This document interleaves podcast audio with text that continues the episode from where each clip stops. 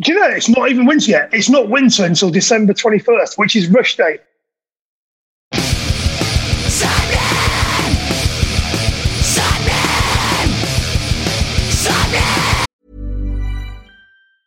I'm Sandra, and I'm just the professional your small business was looking for. But you didn't hire me because you didn't use LinkedIn jobs. LinkedIn has professionals you can't find anywhere else, including those who aren't actively looking for a new job but might be open to the perfect role, like me. In a given month, over 70% of LinkedIn users don't visit other leading job sites. So if you're not looking on LinkedIn, you'll miss out on great candidates like Sandra. Start hiring professionals like a professional. Post your free job on linkedin.com/people today. Many of us have those stubborn pounds that seem impossible to lose, no matter how good we eat or how hard we work out. My solution is PlushCare. PlushCare is a leading telehealth provider with doctors who are there for you day and night to partner with you in your weight loss journey. They can prescribe FDA-approved weight loss medications like Wegovy and Zepbound for those who qualify. Plus, they accept most insurance plans. To get started, visit plushcare.com slash weight loss. That's plushcare.com slash weight loss. You're listening to Sapnin Podcast. Sapnin! Sapnin! You are listening to episode 156 of Sapnin Podcast with myself, Sean Smith, and my good friend Morgan Richards. Yes, it's me, Morgan Richards, and give us some love. It's our third year anniversary, and I still don't want no job at Starbucks. Oh, I thought you were going to accuse me of a bad touch. Or Hey, uh, I appreciate your input. Foxtrot, u- um, uniform, Unicorn. Charlie, Kilo, Kilo, Kilo. Anyway, this week's guest is one of my favourite people who's ever existed ever, and he also just happens to be the drummer for the British phenomenal rock band A, and he was also the drummer for American mad bastard band, the Bloodhound Gang.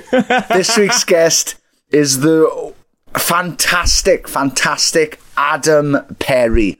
I don't think there's a better way to describe those bands than you just did, Sean. So well done on that. well done. But- Perfect. Change their but- Wikipedias. That's what I want to. but believe it or not, 156 marks the three year anniversary of Sapnin Podcast. It's our Yes. birthday, and we wanted to. say to us. Happy birthday to us. And um, people are like, Sean, you got one of the greatest voices of all time. And I'm like, yeah, I know, yeah. Anyway, carry on. But you're not screaming, so that's that's why. But and we wanted to celebrate with someone who has possibly the most outrageous stories we've ever had on the podcast so far. Adam the Yin Perry is the drummer and creative comedy genius behind the likes of A with his brother Jason and is slash was a lasting member of Bloodhound Gang before they disappeared suddenly after some incidents in 2015. So, on this episode, we're not only going to look over his career from everything he's done from some wacky projects, but to his work with McFly, some mishaps with A, his battle with cancer, sculpting toast, and everything you can imagine about Bloodhound Gang, including those famous incidents from the Ukraine and Russia. So, absolutely everything is going on on this episode, and there's no better way to mark this occasion with than a wonderful and funny human being and someone that means a lot to you in your personal life, Sean. Yes, I love him very much. Um, meeting him and his brother literally changed my life for the better. They've both made me want to be better people after just spending time with them because they are absolutely wonderful, wonderful humans. And I, do, I couldn't love a family more than I love the Perrys. So uh, this was very, very special just because I got to see Adam. never, mi- never mind the fantastic, unbelievable stories he told us. And yeah, I was just yeah, I did a chuckle then when you um you mentioned some of the topics, and if anybody's listening to this and is like, I can't believe he just chuckled just now. It's because who else? Who else could go from stories about say for example, trigger warning, I guess, but he talks about um, his cancer diagnosis, and then he's talking about slices of toast. So uh, you know, that's why Yeah. I did a chuckle. You know. but yeah, be warned. This is a warning. This is uh, oh, um, yeah, this is a warning that uh, some of these stories are a bit crazy and um, are very, very wild in some places. So um, please, please don't be offended. Um, if you're offended by anything mentioned, do with the Bloodhound Gang. You've obviously never heard of the Bloodhound Gang or looked into them. You should do that. You should definitely do that because they are fucking wild and um, they will either make you chuckle like hell or um, be offended. So um, either way, look out for that. yes, literally. It's going to get re- very real very fast on this episode, but so many different dynamics, so many different topics. And as I mentioned, I think it's the perfect guest for us to have to celebrate our third year anniversary. I can't believe we've been doing this 156 weeks in a row. That's 36 months, 1,095 days of fucking Sapnin podcast. Yeah, I did the maths. I got my I got my cal- calculator out earlier. I saw you and counting, did some- I just saw you counting on your fingers then. I was just saw you counting the days on your fingers. Like, uh, 1,000 and blah, blah, blah, blah. I, well done. Well done to you, Mog. Congratulations. Well done to us. I can't. Well, we started this as a bit of a laugh, just, oh, let's see how this goes. And now we are three years into it. And um, it's it's our job somehow. So um, that's fucking mental. Uh, we appreciate everybody who supported us so far. Anybody who's talked shit about us, I hate you. But thank you, because that'll probably help, hopefully. Um, Yeah, I mean, yeah, any- everybody is. any ex- exposure is exposure in a way, I guess. But no, That's the not last true, three though, years. That's no, not it's true. not. It's not. If I started going around exposing myself to people and then like Right, made the Merthyr- no, no, no, and then ultimately got us on the front page of the Merthyr Express, right? I don't know how many more listeners we would have. Well, mainly because you don't get to see me bollock naked on the podcast again. like nobody's going. Oh, I'll tell you what, I'm gonna listen to that. Po- I'm gonna listen to that podcast. That guy likes flashing. I wonder if I'll hear his winky on the podcast. You can't hear my winky, so uh, sorry guys. I unless, I unless, unless, no, no, unless you sign up to our Patreon. Go over to patreon.com forward slash sapnin, where we have got many behind the scenes Sean Winky on microphone clips. if anybody signs up this week now, right after that,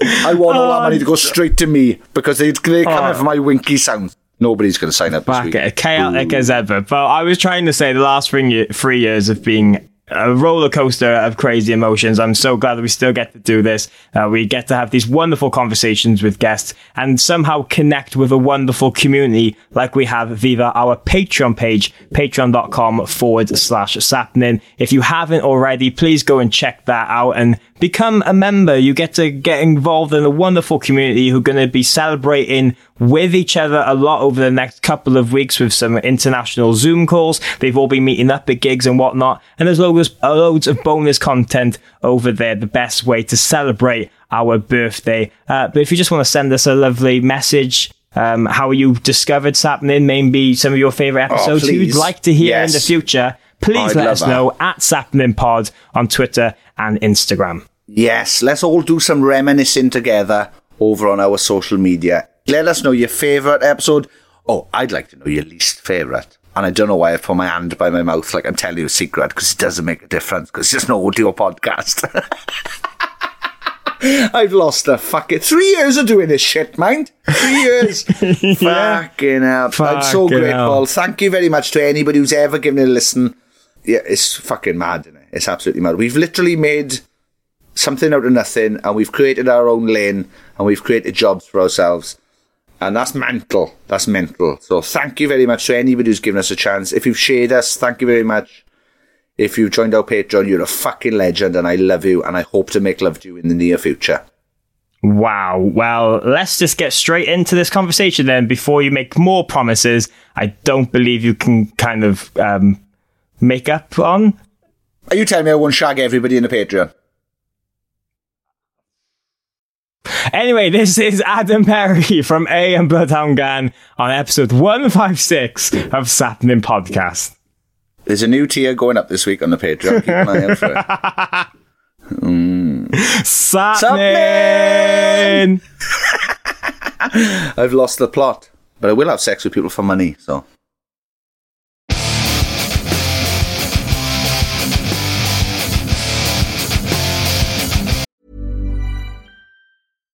If you're looking for plump lips that last, you need to know about Juvederm lip fillers. With Juvederm Volbella XC and Juvederm Ultra XC, your lip look, whether it's subtle or bold, can last up to one full year with optimal treatment and no additional maintenance. Find a licensed specialist and see if it's right for you at juvederm.com today. That's J U V E D E R M.com. Add fullness to lips in adults over 21 with Juvederm Volbella XC or Juvederm Ultra XC. Do not use if you have severe allergies or a history of severe allergic reactions, or if you're allergic to lidocaine or the proteins used in Juvederm. Tell your doctor if you have a history of scarring or taking medicines that decrease the body's immune response or that can prolong bleeding. Common side effects include injection site redness, swelling, pain, tenderness, firmness, lumps, bumps, bruising, discoloration, or itching. As with all fillers, there's a rare risk of unintentional injection into a blood vessel, which can cause vision abnormalities, blindness, stroke, temporary scabs, or scarring. For full important safety information, visit juvederm.com. Many of us have those stubborn pounds that seem impossible to lose, no matter how good we eat or how hard we work out. My solution is PlushCare. PlushCare is a leading telehealth provider with doctors who are there for you day and night to partner with you in your weight loss journey. They can prescribe FDA-approved weight loss medications like Wegovy and Zepbound for those who qualify. Plus, they accept most insurance plans. To get started, visit plushcare.com slash weight loss. That's plushcare.com slash weight loss. Hey, it's Ryan Reynolds, and I'm here with Keith, co star of my upcoming film, If, only in theaters, May 17th. Do you want to tell people the big news?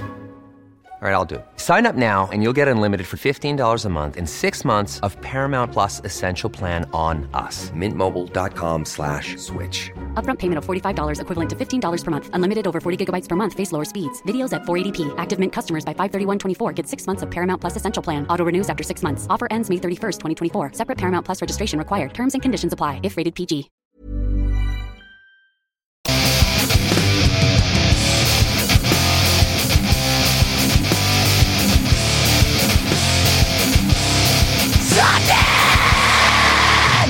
Sapnin! Sapnin! Oh, sa- uh, Sapnin. Sorry, was I meant to say that? I'm not sure. Come on, you've been on before, Adam. You been know, you know the score. Hey, Sapnin! Hey, that's That's it. Yes, he's gone American. He's doing American things. Ah, it's, it's New Zealand. It's Kiwi. Oh, was it? All right, sorry, sorry. I didn't. Yeah, I should have known. I should have known. Yeah, the the hand banana is very down that way. I don't know. Uh, but yeah, this week's guest is um, drummer, one of my heroes, and uh, a comedy legend in my eyes. But he's not having that. the wonderful Adam Perry of oh, here we go. A Bloodhound Gang. Um, what else are you adding, Ad? I don't know. Um, I think that's it. Yeah. yeah, I'm not allowed to talk about either of those. Oh, okay. That's fine. Shit. Um, Put ooh, my glasses anyway, back on. yeah. How have you been? What's what's news? Yeah, been, just been COVIDing up. Had COVID six weeks ago, double jabbed, got COVID. Turns out it's terrible. Oh wow, I didn't know. I didn't even know you were. I, yeah, I didn't know you were. I knew you were double jabbed. I think I didn't know you Yeah. you'd caught it. Caught it, caught the lurgy, the whole fam, the whole fam, and um, I've only just got my smell back. Yeah, it's been it's been nuts. Yeah, a bit of that really, bit, bit of a, a bit of scurvy. Oh, well, we're glad you could take the time to do this, man, because we really wanted to do a full length episode with you anyway. But of course, this is our third year anniversary. So Ooh, who better amazing. to have on than to get a little bit silly and celebrate life than you? Exactly. Jason was busy. Let's have Adam. No, that's not that. that not in true? fact, it, it was quite the opposite. If anything, it was quite the opposite. We were like, "Who can we have for our birthday episode that we haven't spoken to one on one yet?" And we went through everyone, and we were like, "Let's get fucking Adam Perry. He's funny. He's got some. He's got a fantastic story about Bloodhound Gang in Russia." Um, Oh yeah, which will, that's true. which will be coming some I point. might I have know. mentioned it. Plus, I'm not sat here. I'm not sat here with Jason So we're not competing for airtime, and Jason's not throwing in Jimmy Savile gags. So um, yeah, it's just gonna be a lot better. Yeah, you wait till Oh. halfway through this call now. We'll have somebody ring in and his special guest, Jason. He can feel that the limelight wasn't on him for this w- Yeah, exactly. for this one he's half feeling it hour. already. Yeah, he's, he's just woken up from his slumber and I'm already doing this. Yeah, like there's limelight somewhere. It's not me. I should be talking. I should be talking to someone. Oh. Yeah, shit. Yeah. we'll call him later. No, but seriously, man, like obviously, like trying to sum up your career in a few words for an intro is really hard anyway, because you have done so much. If it's not drumming for some incredible bands, but also just going into mad projects over the years, you always seem to be busy, keeping creative and everything in between. So like when you have time like this to, to think back and think, oh God, I've done a I've done a couple of the things in my career. Is it quite weird to to wrap your head around how much time has gone and like all the things you've kind of done over the years? Yeah, yeah, it is. It's um, yeah. I mean, um, I'm I'm super old now, so that's all. That's always scary. I'm 52 in at Christmas. There's, five Saturdays to go until Christmas, and now we're 52, which is nuts. But but because I had um, I had a health like a bit of a health thing three four years ago, which I may have mentioned. Get, getting older is is actually great, rather, rather than kind of being pessimistic about it. It's actually this is amazing because the alternative is is, is not great. So yes, I, I feel a bit, little- I feel a bit hashtag blessed, really. And um, and then you get reflective, you start looking back, and and uh, we were talking about this in the other day, not in a kind of um, aren't we ace way, but in a kind of how many failures have we had way. And, uh, and I think the only thing that, that I haven't been, uh, and I say we a lot because me and Jason have sort of done stuff in tandem all the time and together, is like the only thing I haven't been is an agent, really, and an escort, and a male escort. Same thing, really, I guess, in, in a way. Yeah, well, I think you get you get to fifty two, and you know, on the escort on the escort menu, there's like two things you can still do. So uh, it's a bit limited, cash wise. Although those two those two things are good payers. And they are. Go on. Pardon? Wha- uh, What are they? And they would be. Talking, people just want companionship, Sean. It's not all about sex. Yes. Uh, you know, that's at least two hundred quid. For an hour. For an hour. Yeah, for an hour, two hundred quid an hour, and and the and the other one is probably just I don't know, dishing out. Yeah, I, I won't get into it. I wish we got paid two hundred pounds an hour for talking. Fuck you know. Your time will come, Morgan. You're three years into this now, but on year five, it's going to be five hundred quid an that's- hour. I guarantee it. Ooh, I can dream. I can dream. if I was to go to anyone and I just wanted to vent and talk, I don't think coming to um, a Perry brother would be the person to go because it would mainly be them talking for for, for my two hundred pounds. Yeah, exactly. Yeah, it wouldn't be great. Yeah, you could be, kind of be a, distra- a distraction prostitute, I suppose, in a way. Like you could just put people off Yeah, by just what a talking. band. Distraction prostitute. Yeah, yeah. We opened for in Merthyr Tydfil back in 2003. They're on before I lost profits. Yeah, yeah. Yeah, so apart from a male escort and an agent, we have covered quite a lot. We've done a lot, and we're still doing a lot of ridiculous things. Every sort of, and for some reason, every morning I do sort of tend to wake up and think, right, what can we do today? And uh, and then have a bit of a stab at it. And, and generally they're failures, but sometimes good thing. Yeah, out of the failures, good stuff comes comes out of it. So I, I'm a big fan of just doing stuff and building stuff and working with cool people. That's all I want to do in music or yeah, for any kind of role, as long as it sort of involves music or circumvents music slightly, as long as there's cool people involved and you get to be building something tangible or digital, then that's yeah, anything goes really.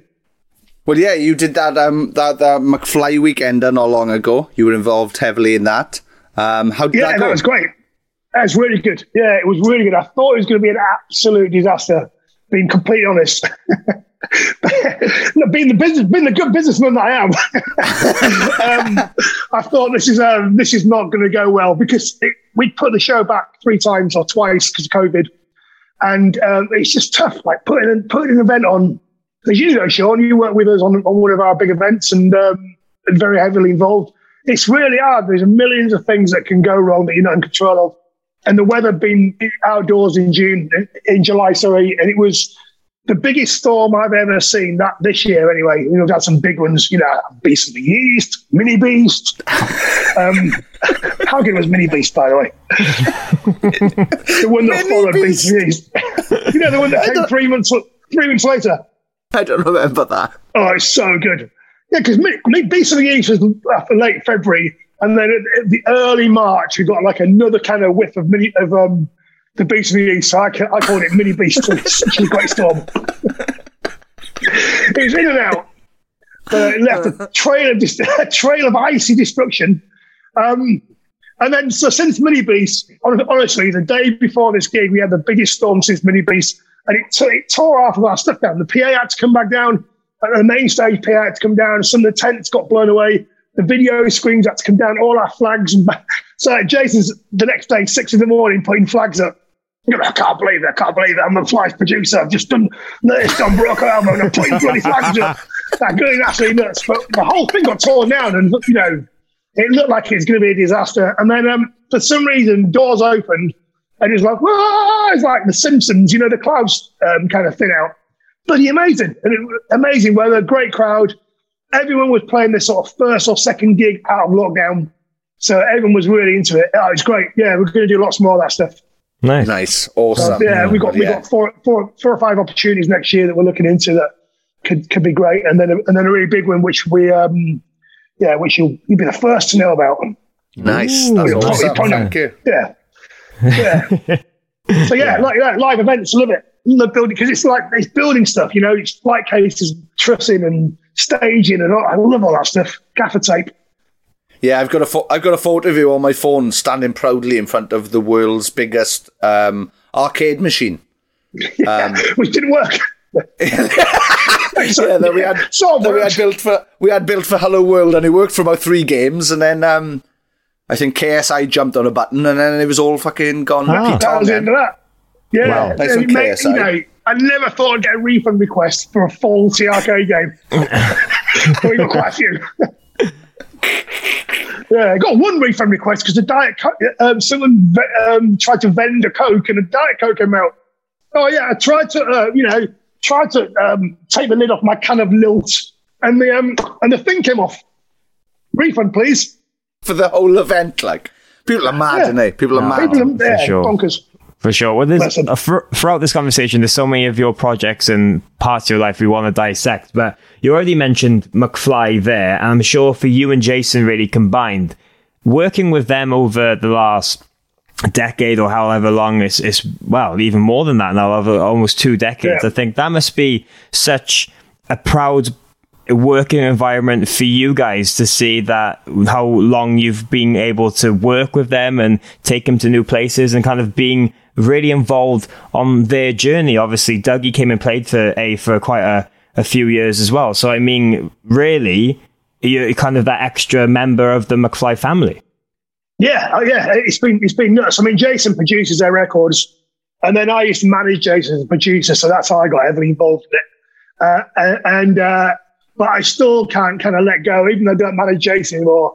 I still rock up to the studio and pretend like I've got a role, and like walking there like, hey, and um, yeah, and I haven't, but I just like hanging around with them and going to the studio a lot. And um, they've got this amazing place now in London. They've got their own place, like their own kind of HQ stroke forward slash compound, which is amazing. So yeah, go, go down there a lot. And as you say, they've, they've, become like lifelong friends.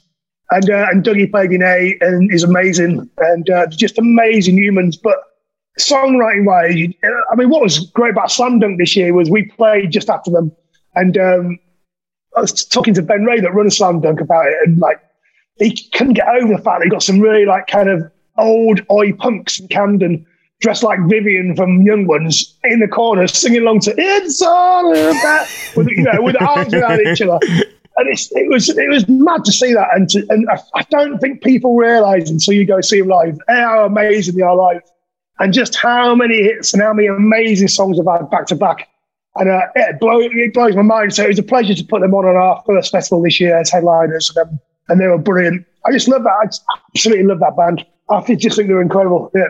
Yeah, because we were at Slam Dunk, and I remember because we kind of knew that they were the secret band. We were kind of waiting. We were in the middle of the pit, I guess, for them, and they came out, and They were fantastic, and yeah, it, like there were people standing in front of us who were who thought neck deep were uh, the secret uh, the secret yeah, guests. yeah, that was going around a lot, wasn't it?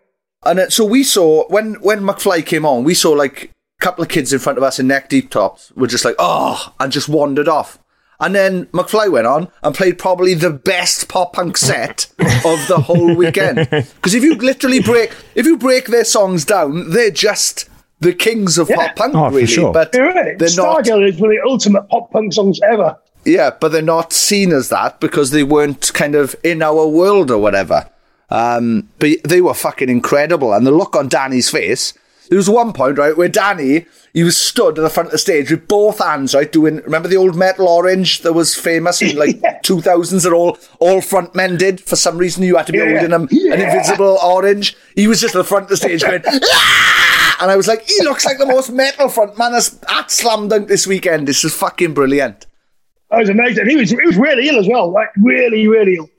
I think, you saw him beforehand, Sean, and he was um yeah, he was he didn't know if he was going to do it because he was so ill. He, he had a, real bad virus, and um yeah, almost had to be helped up the stairs. And then yeah, they they all they they, they all couldn't believe the um, the reaction. They were they were stunned by it, and they've never really, you know they've never had that before. They've never had like mosh pits, you know.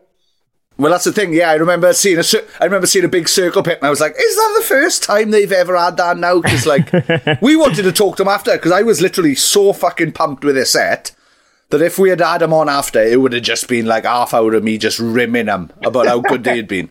They fucking smashed it. They smashed it, and then um, and then after them, men, some um, some old lads jumped on. and did a walking circle pit. yeah. But there, there was a moment where Jason, um, so basically, he was saying about how popular McFly were, how good they were at writing songs, um, how handsome they were, and how A had something that McFly didn't have. And- exactly. yeah, which was our drummer Yin, and then and then Jason came out with. Uh, and our drummer Yin has got cancer, and Nana of McFly have got cancer. Because I know you and I know him, I, I I know how your humour it was. I nearly exploded with laughter, right? Which made everybody in the pit around me look at me like I was fucking Charles Manson, right? I Just was little bit. laughing so hard at the fact that Jason brought that up. Oh, that's that amazing. I nearly died. Well, I la- I was laughing so loud through this through whatever the next song was. Tim, who plays bass for you, was like, "Where's that coming from?" Oh, where? And he, started laughing at me, laughing at Jason. But yeah, what? Oh, it's so good. Problem was, it was the perfect storm. Like you know how much me and Jason tried to show off.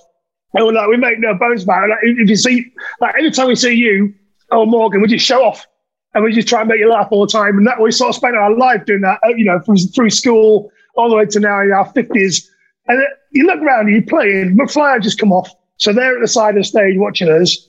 Um, so they're mates. And then Don Broco have come over because they're our mates. So the whole of Broco's crew and management and the band are watching us. And then we can see you in the audience. And then there's other people that we know that we really like kind of. And you just think Jason's just going to lose his shit. Everybody he knows and what's impressed is on the side of stage. And off he went. He just couldn't help it. And then afterwards, he just felt so fucking bad.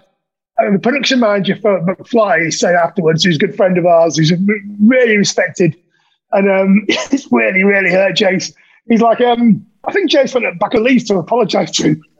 About two weeks later, he was there anyway making a record, and he, he went over and apologised to him. But he said, he said, um, why did um, why did Jace have to say that thing about Harry and cancer?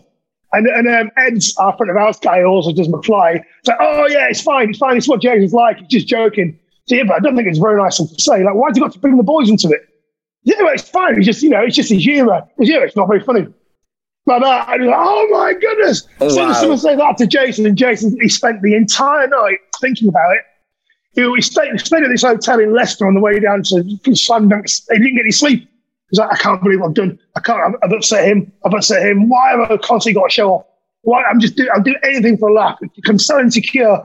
And then when we got to Leeds, he overcome. No, we got to start at Hatfield, which is like getting to California after Leeds. It's like the weather was unbelievable. It's so warm. He's like, right, I'm gonna, I'm gonna overcompensate. You can tell you he's gonna overcompensate and try and be nice. So instead of being like talking about cancer and stuff, he starts talking to people in the disabled area, and, and he's trying to he's trying to be endearing to them and you know make them feel part of the show. But we've got this walking circle pit he's already announced. And he starts saying, "I know you lot can't do that." But anyway, everyone down the front walk for the people in the back. And that, Jason, not charity. And then I think he even started saying, you know, it's not for charity. And honestly, we just dig in this hole. And these poor people have just come to see a gig at the back. Um, who it's like, for fuck's sake, mate. And now you just completely gone the other way. He's like, he turns around to me, sort of halfway through, and he goes, oh, man. And then, uh, yeah, and then the whole drive over, he felt so bad about it. But yeah, it's funny. I, I thought it, yeah, it's hilarious when Jason starts getting deeper and deeper. Because I don't have him in my ears. So I tell, I tell, tell that monitor guy, I don't want Jason in my ears at all. All I want in my ears is some kit, a bit of Mark, you know, a bit of um, from Giles. I can play along to it. And that's about it. But you, but you can just tell how it's going from the crowd going, or moaning or throwing shit at him or whatever. That's that's the thing. Like I've what I've noticed with like you and Jason is obviously you mean you all you mean is good and you want to have a laugh and stuff. But as soon as there's any inkling of anything like that, it just goes completely the other Oh way. yeah, and it's, it's every day, every single day that happens because we've just got this whole funny, funny attitude. It's not some people, but yeah, there you go. Yeah, touching on yeah, but touching on that now, what are you? Is the what's going on with the the cancer? Are you good? Uh, what's going on? Are you okay? What's So, uh, yeah, I mean, touch wood. It's um, yeah, it's mad. Like it, it, it's got a seventy percent chance of coming back. So um, I'm constantly. I, I've got to sit down for a piss because otherwise it literally yeah seems to go everywhere. So every time I sit down now, I'm getting really graphic. You always you get to that stage, you're always checking to see if there's blood, and it's awful because you you constantly every time you go in the loo, you're shitting yourself about it. Yeah, so it can it can come back, but at the moment it's it's, it's not here. But a very very very very very dear friend of mine, and um, and and you know, massive influence on us and, and mentor and and yeah, our agent for a long time, uh, uh, Steve, Steve Strange, unfortunately passed away um, recently, and and um, it's it's frightening because it can come, you know, these things can come back and the, the daily reminders like that. So yeah, but at the, at the moment I'm fine. Just the diabetes now I've got to watch. oh good? Um, oh good. Turns out, I, I mean, I, I've got to show you. I want ignore our cupboards because they're a bit of a mess. So I've got diabetes, and my wife goes and buys a kilogram of cough candy or twist or whatever they're called. A kilogram. I said, Why, why'd you buy that? She went, it's only 17 quid. That's fine then. It was only 17 quid, so I bought a kilogram of. So they're in the cupboard, so it's it's a bit tempting. And I've I've um I've been on the old mince pies and I've been into those, and then I took my blood sugar yesterday. And it's it was at call ambulance level. Oh. Yeah. So I've got to get back on it and, and do the right things because it's uh, yeah diabetes is not great. Right. Yeah, Yeah. please do. Well, Please It's good. It's yeah. good for weight loss. I lost two stone. great for that, but you lose you, you lose all your muscles as well. What not my hmm. agony, but you lose all your muscles as well as you, as well as your body fat. It's quite scary. There's always, there's always there's always something wrong with me, you know. Always, but I, s- I suffer in silence, fellas. You know, you would have no idea. You'd have no idea. No, but I, I'm glad you're keeping positive and everything, man. But like, I, I kind of want, I kind of wanted to mention this because really, since meeting you, I've said to Sean numerous of times, I think you're probably one of the most kind of positive, happy-go-lucky, funny, kind of just like over around. Try and bring a smile to everyone's Talented. Faces. talented. faces when you go when you get into a room Eh, when you get into a room you like to put smiles on people's faces and you can always feel like there's a there's an extra glow so kind of having to deal Oh, with all cheers, these health Morgan. health issues over the last few years i'm sure like obviously a, a massive struggle but has it just been trying to think of the positives even more so i mean like dealing with it like mentally it, must have been tough when you're always looking at the positive side Yeah, it, is a, it was a bit of a shock when I got, you know, when cause I, I just literally went in for, I had a urine infection, went into hospital, and they said, oh, you got some blood in your urine And did a urine test, so you've got kidney stones. I was like, okay, cool. Um, how'd you get those? How, how'd you get rid of those? I was like, oh, you need to come back in whatever weeks and we'll blast them with ultrasound and then you, you piss them out, which doesn't sound great. Anyway, I went back and the guy's like, yeah, you haven't got any kidney stones anymore. I was like, oh, cool. Well, yeah, well, not really because you still you still got blood in your urine, so we need to do the old camera down the cock. And, um, and, at that, and at that point, I'm thinking, all I'm concerned about is the camera down the cock. It's all I'm bothered about. You can't imagine what that's going to feel like if you've never had it before. Um, and, but it never occurred to me they're going to go, oh, by the way, you've got cancer. I, just dropped my wife and kids off at the cinema, went to the hospital, paid to park, went in, waited, had a cup of tea, dreaded the camera down the cop thing, and then thought he's going to just pull that thing out and that'd be, you know, be done, come back in, whatever, and we'll figure this out. He's like, yeah, you've got, um, yeah. So, um, do you smoke? Like, no. Well, okay. Yeah, you've got a tumor. So, all right, what's that? Well, it means you've got cancer. The next thing you're in with a Macmillan nurse. And uh, you, you can't believe it. And all I remember was like paying for my parking on the way out, thinking, I've got cancer now. Really feels really weird. So that was a bit of a shock. But I was, yeah, touch wood. I've been lucky so far. Um, yeah. So, but you got, yeah, it, it, it was quite a positive experience, the whole thing, because like people send me stuff. Make someone bought our mates come together and bought me a Nintendo Switch. People said nice things about me. Someone sent me a box of cookies. Like every day, nice things would happen. And you think, do you know what? I've actually got quite a lot of friends. And in a, cheesy way, it was like a real big living and it made you feel, um, yeah, like you connected with people over the years and meant something to quite a few people. And it's quite a lovely thing. Um, not to get too gushy about it, but yeah, it was, it was, it was quite a positive experience for me because of that.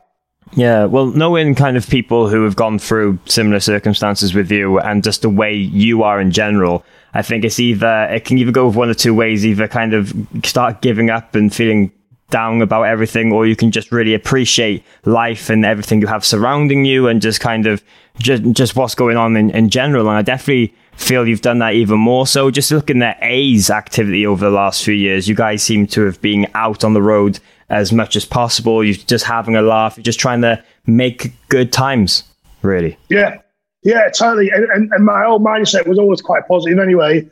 But yeah, it was when, when it happened, I was like, okay, this is it. I'm only ever going to do good stuff, cool stuff uh, with people that I that, that I want to work with, and uh, and, and and try and build cool cool things. That's it.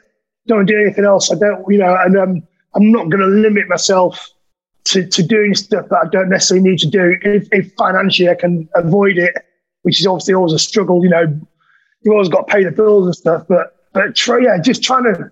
we've got we've got a bit of a thing which is gets us into trouble. But we seem to feel like, and I don't know why it is. I don't know if it's the way we were brought up, or or, or if it's been a twin, which might have something to do with it. We all feel bigger than. I don't know. You never feel like you know first day at school is not frightening when you're a twin, and you've always got that um that kind of sort of safety. I don't know. It's, it's hard to describe. because I've never not been a twin but, but me and Jason specifically have got this. Um, we always feel like we can achieve anything. Like it, it doesn't need to necessarily be a success to, to do it, but we can just go and do it and see how it goes. And if it's a success or failure, it it sort of matters financially, but it almost doesn't really matter as long as we've had a good time doing it and we've sort of tried it and had our own sort of slant to it. But it's like nothing I look at and don't think, right, I can't get involved in that because I don't know that world. Like I really want to get involved with football. I love football so much, and it, it sort of um, it, it, upsets me a little bit. I've not been involved in football yet somehow, and I don't know how or why or when we'll get involved in football. But I know at some point we'll end up doing something in football in, in the business side of football because I just feel like, well, why not? I'd love to see that. I'd love to see that. I th- I think the um, the fella from the Banc of California Stadium is still waiting for you to hook. Um, oh man, uh, that wasn't me. That was Jason again. that was Jason. It's like, well, I've got a hot, you know, I've got a. started getting his phone out and pretending he got Arsene Wenger's number in it. Unbelievable. Yeah. So. Just, let's, let's just recap that story, Sean. Me, me and Sean Morgan. I'm not sure if you know this. Me, me and Sean, Sean. Sean was working with me and Jason and we were going to do an event in LA. Um, so we went over and we went to went to uh, uh, well two things happened on that trip. One of the funniest moments of my life happened on that trip, um, which well two of the funniest moments of my life with Sean's involved in. We went to this thing called VidCon, which is like a big kind of influence uh, convention down in Anaheim, and we stayed we stayed um, stayed near LAX, and we we're driving down there every day. But we were going to see that, and at the same time, we were looking for venues for our event. Sean was helping us with. So we went to the Banc of California Stadium, which is in sort of downtown LA, where it used to be pretty rough these days, and LAFC play there now, and it's brilliant. It's like an amazing stadium, Sean, isn't it? Yeah, oh, it's fantastic. And um, instead of just being Jason and Adam about it, the next thing we're promising we're going to sort out a friendly, between- a pre-season friendly between Arsenal and LAFC, and he generally mean it. And he's goes, oh, okay, okay. So who do you know? And Jason's getting his phone out and pretending he knows Arsene Wenger and stuff. It's unbelievable. don't, don't know a soul. All we do is go to Arsenal to watch games. must be an Put a there word somewhere. in. Yeah. Put a word in Someone's somehow. done it. It's fine. Get a chat going. that, on that- Get a chat going. trip. On that same trip, that, that game, we, we, we um, I don't know if Sean agrees, but one of the best sporting moments of my life was we went tailgating, which Americans do before sporting events. And we just, it- the guy, I think the guy from LAFC said to us, just go get some meat from Walmart and get some beers and buy a sort of throwaway cool box and just turn up four hours early and you'll just make friends with everybody out barbecuing. And it was amazing, Sean, wasn't it? Yeah, it's fantastic. Yeah, I, I remember you just you just wandered off, and then next minute you were friends with like a Mexican family who decided to cook us Yeah, home food. Come on. but yeah, yeah, but no, but like going back to what you said about like you and Jason getting involved in things and always having a positive. Like you've been, both of you have been such a massive influence on me and made me see the world a bit differently because I'm kind of the opposite to you guys. I'm probably the negative to I'm ne- I'm the negative to the Perrys, but if you put us all No. together, we can You make negative? something work. Yeah, I know it. Is, yeah. isn't it? I don't, yeah. I, I haven't ever seen the positive side of you. Even when you're negative, I think it's quite positive because it's funny. You're negative. You're negative in a funny way. Yeah, well, remember when we went to was it Disney that we went to on that thing, and I was super jet lagged, and I was just like, I don't, boys, I don't want to see fireworks, and everybody else Oh, like, oh, we gotta go watch Mate, the Disney was- I, I mean, I. I know we're sidetracking here, but that was I put that down as one of the funniest moments of my life because Jason, like me, I think we've been to Orlando on a previous trip, haven't we? Uh, to, to to another thing, and we went to Universal Studios there, and then we got we got to uh, Anaheim. And Jason's like, right, we got because Jason's been there loads of times because um because one of, one of his children was born in in in um in Southern California, so got all these stories about oh man, you know, as soon as my baby was born, we went straight down to Rainforest Cafe and um, saw fireworks, and he's banging on about how good this little vantage point is at near Rainforest Cafe in this park called uh, um, Disney High. I know it's called Disney High Street, so we don't have to pay to go in. It's part of Disney, but it's not part. It's, it's not part of the park. You, and there's restaurants and stuff like that, so you can anyone can go, any punter can go in there. Uh, no, the best place to park. It's just a pier. Turn right. Minute. So he gets his car park, which is miles away from where he needs to be. Sean's like, I don't believe this. I've got jet lag, been in the sun all day, blah, blah, blah, blah, blah. Uh, I don't want to be doing this. And me, me and Jason and our mate Ben that work for us and, and Sean. And we're walking for about two hours around this stupid car park. And, and all Jason's doing is banging on about, oh man, when the kids are born, you used to go to Rainforest Cafe. And when I won a Grammy, I went to Rainforest Cafe in Vegas. And I sat there by myself looking at my Grammy thinking, oh, that's amazing. I love Rainforest Cafe. I love it. So all he was banging on about, like like Ted Bovis from Hi-de-Hi, banging on about Rainforest Cafe. and best place to see his fireworks at 10 o'clock. And we get to the security bit where you've got to go through metal detectors and, and this thing. And Sean's behind me, and Jason goes, Oh, mate, um, which way's Rainforest Cafe from here? And the guy goes, Mate, man, it's closed. it, closed. it closed down about two weeks before. And Sean just, Sean was walking behind me, and he Sean just in the in the same motion, he didn't even stop. He just turned around and started walking back the other way. And all you can see was his shoulders doing this behind him as he was pissing himself. That's so good. Where's Rainforest oh. Cafe? It's closed, mate. Oh, I can Anyway, just imagine the you had to be, anger. yeah, you did have to be there. You had to be Oh, there. It was you didn't have to be. I wish I fucking wasn't there. I wish I wasn't there. oh, And then on the same on the same trip, he was driving. Jason doesn't do any driving because he's shit. And then we're driving back at the 405 freeway, and he I'd had a couple of beers, so Jason had to drive back to the hotel. He falls asleep all the time when he's driving, and then he just falls asleep and goes. I think I think Sean was sort of asleep in the back, and I was kind of dozing off. And our mate Ben was in the back, and he went, "Ben, how old's your brother?" Being asleep at the wheel, dreaming about Ben's brother. and he, wo- he woke uh, up, and his fucking first hell. question was, "How old is he?" now, what the? So we like, like, "Eh," through like seven lanes of freeway where Jason goes. oh, fuck. I remember him pulling over and us all just being like fucking laugh. We were just laughing hilariously because we were like, "That was so cl- that was so funny," and we were so close to death. at Well, the yeah, same that's time. that's the concern. Yeah. Uh, Oh, um, I've, um, we, we, as a family, we've driven out to the Cotswolds um, once, and we, we stopped at South Mimms Services on the uh, M25 uh, for a bite to eat. And um, as it pulled into car park, I thought, I'm sure it's Jason's car. So I drove up next to it, and he's got his, he's got his um, seats down, reclining, and he's fast asleep. now, this is South Mimms Services. what are the chances? man. Of course. Oh, fucking anyway. hell.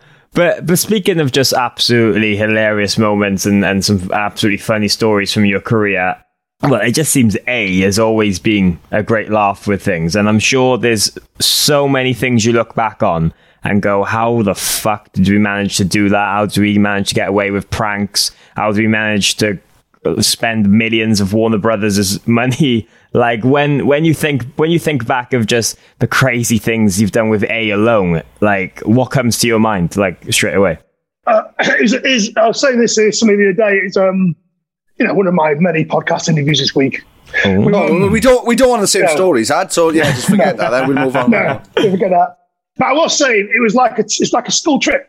It's like someone paid for you to go on a school trip with all your mates in a big coach with beds in it. But even though, even that we've had this amazing time and we we had a great career, it's all about the up, isn't it? Like it's all about the climb, as Hannah Montana said. And we had a really, really slow, slow climb. And um, we really What did a that. re- And we were, yeah. What a re- Oh, sorry, what a reference! What a reference that What was. song, that really what a that- song that- that is as well. Oh, right. Sorry. What a song! Have, have a listen to that song after this. It's so good.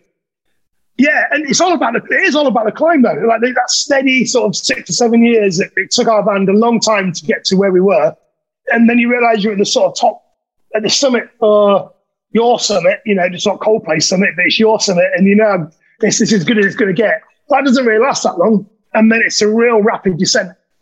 Um, so we look back now, and and um, yeah, the whole sort of, it was a long time. We got, signed in 96 and we didn't have any success till 2002, which we were super grateful for. Like, you know, the record label like a charity. They dropped, they dropped us. They dropped us in, um, before came out. So I remember going to Tank, our manager's office, and Dan, Dan just walked in. And as he walks in, Dan's like, and high five me. We were like high five each other because we got dropped. We were like, this is, at least something's happened. that we can talk about today. And then, and then we went to see Faith No More a couple of nights later at Brixton Academy, and we had an artwork meeting about Fog On with our with our designers who were wicked. And we had this amazing piece of artwork of this like um, this old biplane from World War One crashing, but with the um, with the, the A logo coming out the back of it in smoke. And then there's Fog On. Um, oh no, that's number one. Fog On was an actual Titanic with with smoke coming out of chimneys. It looked bloody amazing. And we showed it to the dude um, in Middle Brixton Academy. So, oh, by the way, and yeah, t- I think Tank had like some visuals in his bag. And um, uh, back before, you know, you could grab your iPhone and show him. It's like, wow, this looks amazing. Mm, I mean, hold that thought. and he went back to the label the next day. We got fucking it out. We just changed our mind. You're back. That's Yeah. it. Off, off yeah, we got dropped and re yeah. And then and then the other, the other thing that happened was we, got dropped from Warner Chappell, our publisher, just before Hi-Fi Serious came out. So they heard the demos, not yeah, not for us, and um and dropped us. And it was like, okay, fair enough. You know, you know, it's like with a, with a record deal or publishing deal, you get different advances and different options. And this is album number three, so they just didn't pick up the option. So we were fairly confident we could go get another publishing deal anyway. And then my, my wife played um, nothing to her boss because my wife worked at the record label in the gym in Kensington. He's like, "This is amazing." Is this A? He's like, "Yeah." He goes, "They- I think she played him nothing. And uh, he went back to the label and he's like, "What's going on with A?" Uh, he's like, "Oh well, you know, we're we're getting some really good responses from this song. Uh, everyone's going nuts about it. Looks like it could be a massive hit, and looks like radio are going to get behind it. Blah blah blah blah blah." The boys have been doing this steady thing, and now they can do Brixton and so he played it to the head of Warner Chappell and went, um, Have you heard this? Um, he said, What's this? Because it's new age stuff. He went, You what? He goes, What's going on with it? He goes, Oh, this, this, this, and this. All right. He goes, Okay, um, we'll re sign him. So he picked up the phone to our, our, um, our lawyer, John Statham, and we went, No, we- we'd like to re sign the band. And our lawyer's like, Yeah, but you do. It's gonna, it's gonna, co- it's gonna cost you. And um, so let's double the advance. Let's let's get rid of the, uh, the the money you owe us for album one and two and recoup it. And and they went, yeah, do all that. And we re-signed to Warner Chappell. And I think we're the only band that's ever done that. got got dropped and re-signed on the same album. That's mental. yeah, I, I didn't even. I, What a win! yeah, I didn't even. I haven't even heard that story before. That's nuts. Yeah. But what demos must must you have fucking sent them for them? Because like, Yeah, do, do, do, do, do. That was, no, that was on there. yeah, a cover of Agadoo. That's exactly what it was. Do, Crew of um, Hannah Montana. It's all about the climb. uh, some some uh, some old uh, religious rock that we'd written. We used to have a religious rock band for a joke. That was on, that's on there. We once did hand it. We, we um on our on our first album we went to Bath Knowles to do some B sides, and and Paul McDonald, our A and R guy, came all the way out to Bath. I was like, okay, let's hear it then. And we played him our religious rock record. we, uh, we recorded instead. Uh, it's called Crucified, and the single was Ark in the Dark. I can't build my ark in the dark. It's like, what? the- Spent all that money and a week recording religious rock songs. None of us are religious. That's even bad. Oh, I'm fucking crying. Oh my god, There was, um, yeah, uh, was it Ark in the Dark? was gonna be the first. The dark. And then if Jesus had a if Jesus had a sister was a B side. Jesus had a sister. What a beautiful girl she'd be. She'd reform Mister Mister and re-release Kyrie Eleison. That was great. Uh, Roman Roads was a hit. Um, Roman Roads is great. And How do we get was, hold of um, these? Wait, how do we get Yeah, hold of these? Are they hold. Oh, anywhere? Yeah, they are. We've tried. Um, Steve Swindon, our bass player at the time, he's got them on a four track somewhere, and um, he's trying to find them. They do exist somewhere on a little cas- a four track cassette. Some of the songs are amazing. I mean, Crucified could have been huge.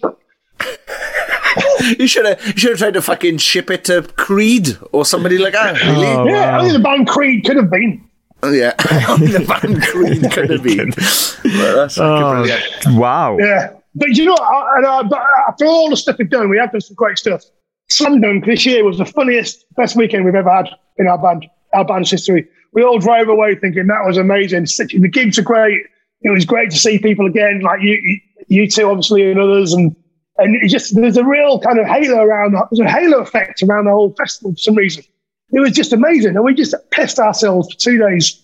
Yeah, it was like a good. golfing holiday. Yeah. Yeah, it was fantastic to see everyone. Yeah.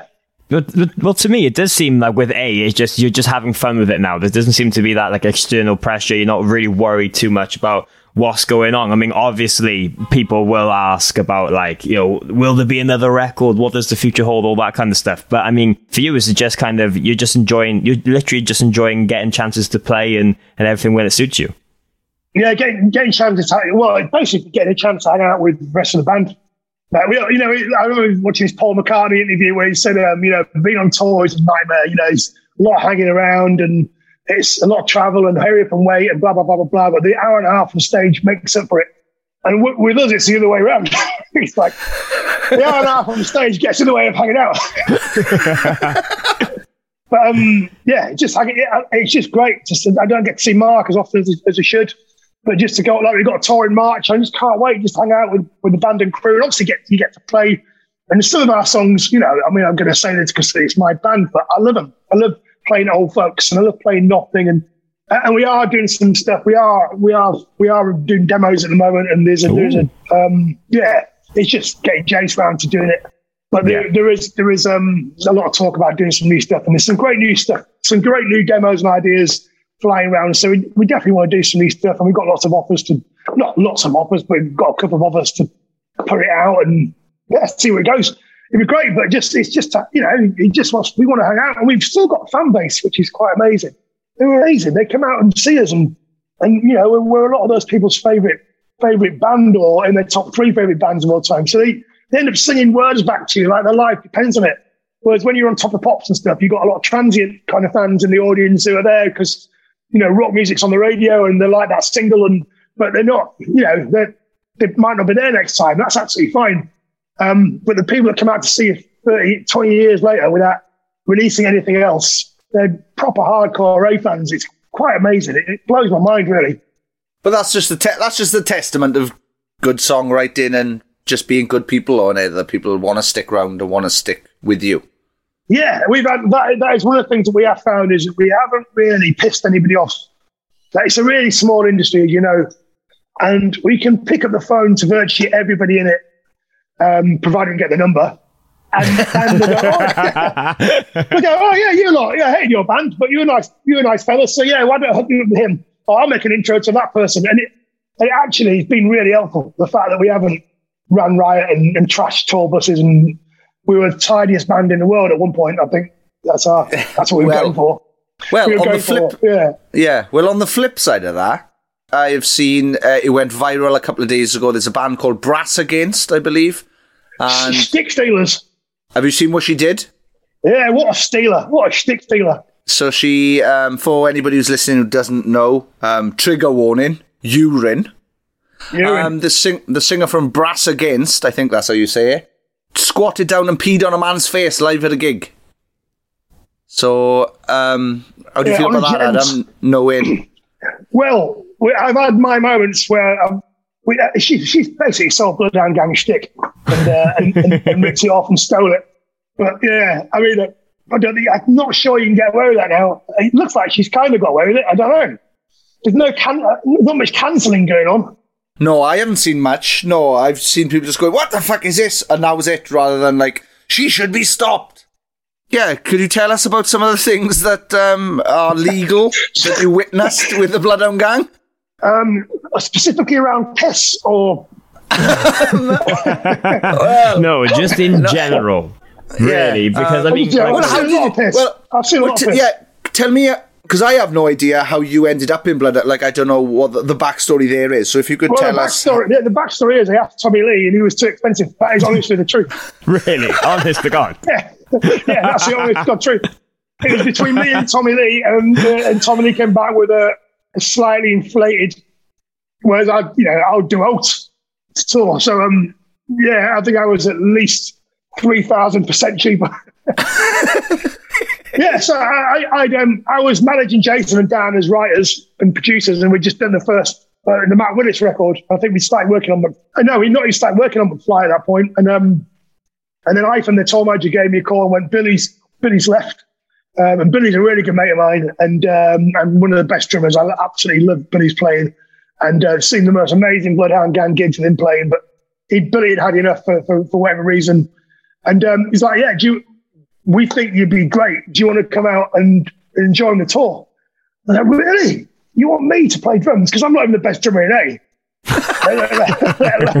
You know, I know four fills. One of them is the EastEnders fill, and you know, you can't, you can't play that in nothing. Well, actually, you do play that in nothing. Like, dun, dun, dun, dun, dun, dun, dun, dun, Give me some love. That is EastEnders fill, isn't it? Dun, dun, dun, dun, Almost. And um, yeah, so I was like, okay, really, all right. Um, where's the first gig? He was like, oh, well, we're rehearsing in in um, in Brussels for five days, and Bloodhound Gang rehearsed for a week in the first city on the tour, wherever it is. Is such a cool thing.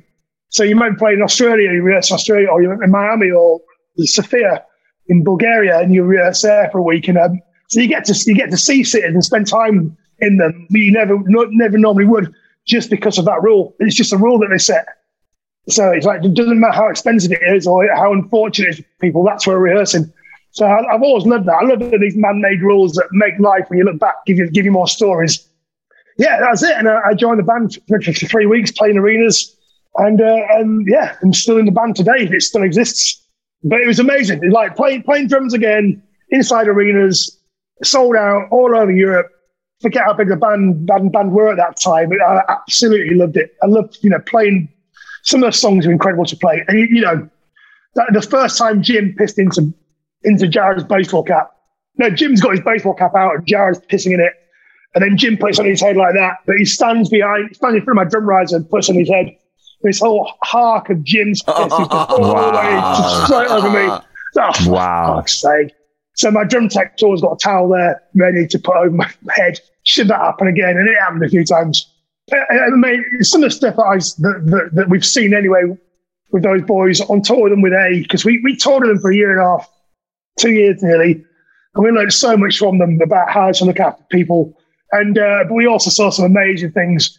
Like watching Jared eat a cockroach was in, a, in Arizona was one of that a, cockroach three cockroaches on a table, Jared at the end of the table with his mouth out like that, then everyone throwing dollars in, like some kind of like Vietnam, you know, like movie. Uh, everyone's like putting ten dollars on cockroach A or B to get down down the end of the table, and then you know into Jared's mouth, and uh, and then the cockroach unfortunately won. Jared bit it late. I think the emergency thing that cockroaches do if they're about to die is they lay all their eggs. So this, this dude laid all his eggs in Jared's throat, all down his thorax, Oh. and he had to go to this uh, hospital in, in um, Arizona and get them all scraped off. right, for, for, for ten dollars. and I think at that point, Bad Touch was like tw- number one in twenty-one countries. yeah, What are you that's doing? the thing. Well, that's the thing. I, I was going to mention you were literally behind the kit for Bloodhound Gang for a decade until the band kind of just suddenly disappeared and everything. But there's so many random stories on the internet of just crazy things like that Bloodhound Gang would do, or just kind of tried to make each other laugh and pop and. and and whatnot. Was there any? Was there any point during it? Because obviously you know them for a, a while that you would just like, how the fuck are we doing all this? Or is it just second nature to you because you was around them so much and all these kept happening?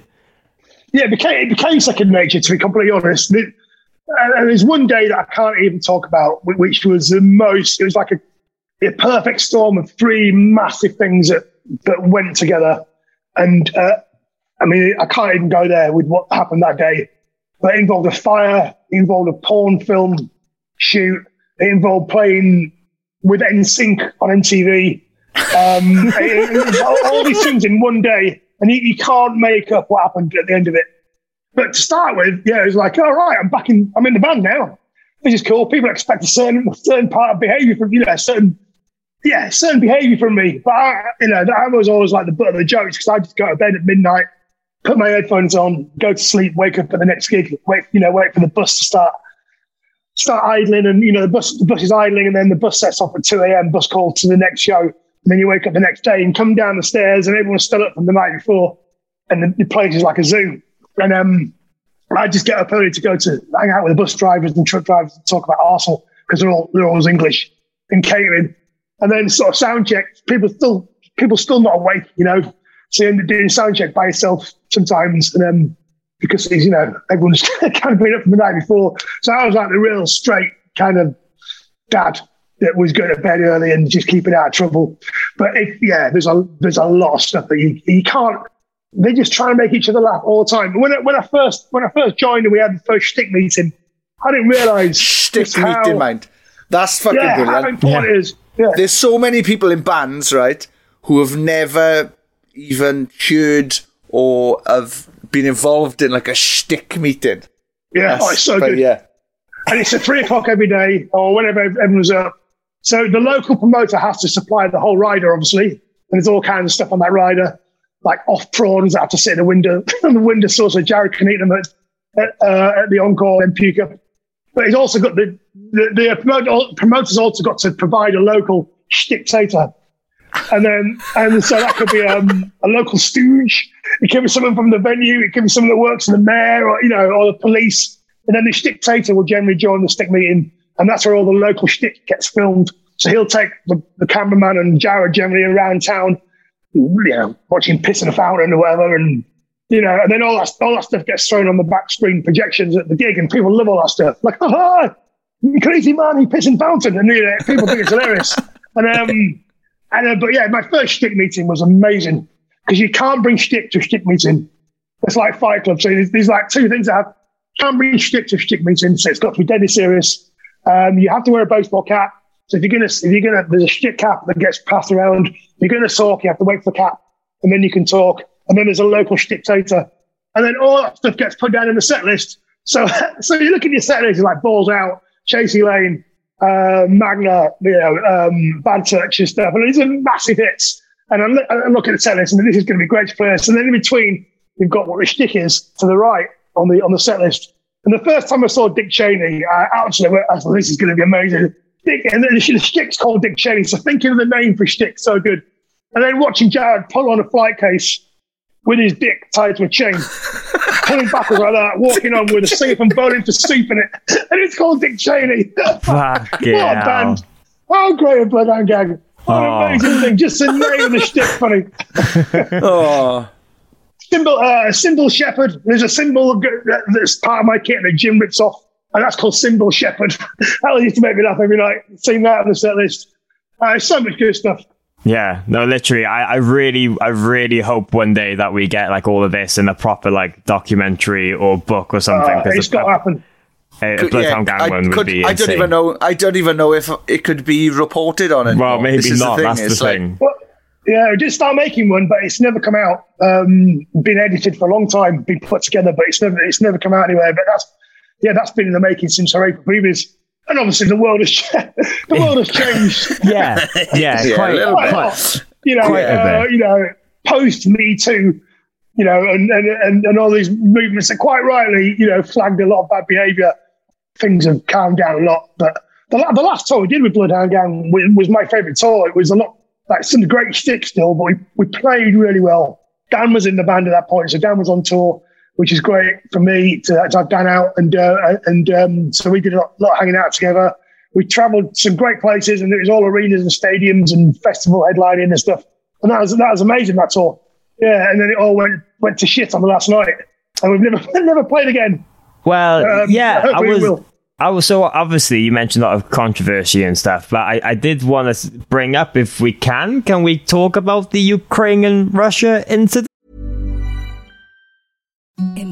Imagine the softest sheets you've ever felt. Now imagine them getting even softer over time. That's what you'll feel with Boll and Branch's organic cotton sheets. In a recent customer survey, 96% replied that Boll and Branch sheets get softer with every wash. Start getting your best night's sleep in these sheets that get softer and softer for years to come. Try their sheets with a 30-night guarantee. Plus, get 15% off your first order at bollandbranch.com. Code BUTTERY. Exclusions apply. See site for details. Even when we're on a budget, we still deserve nice things.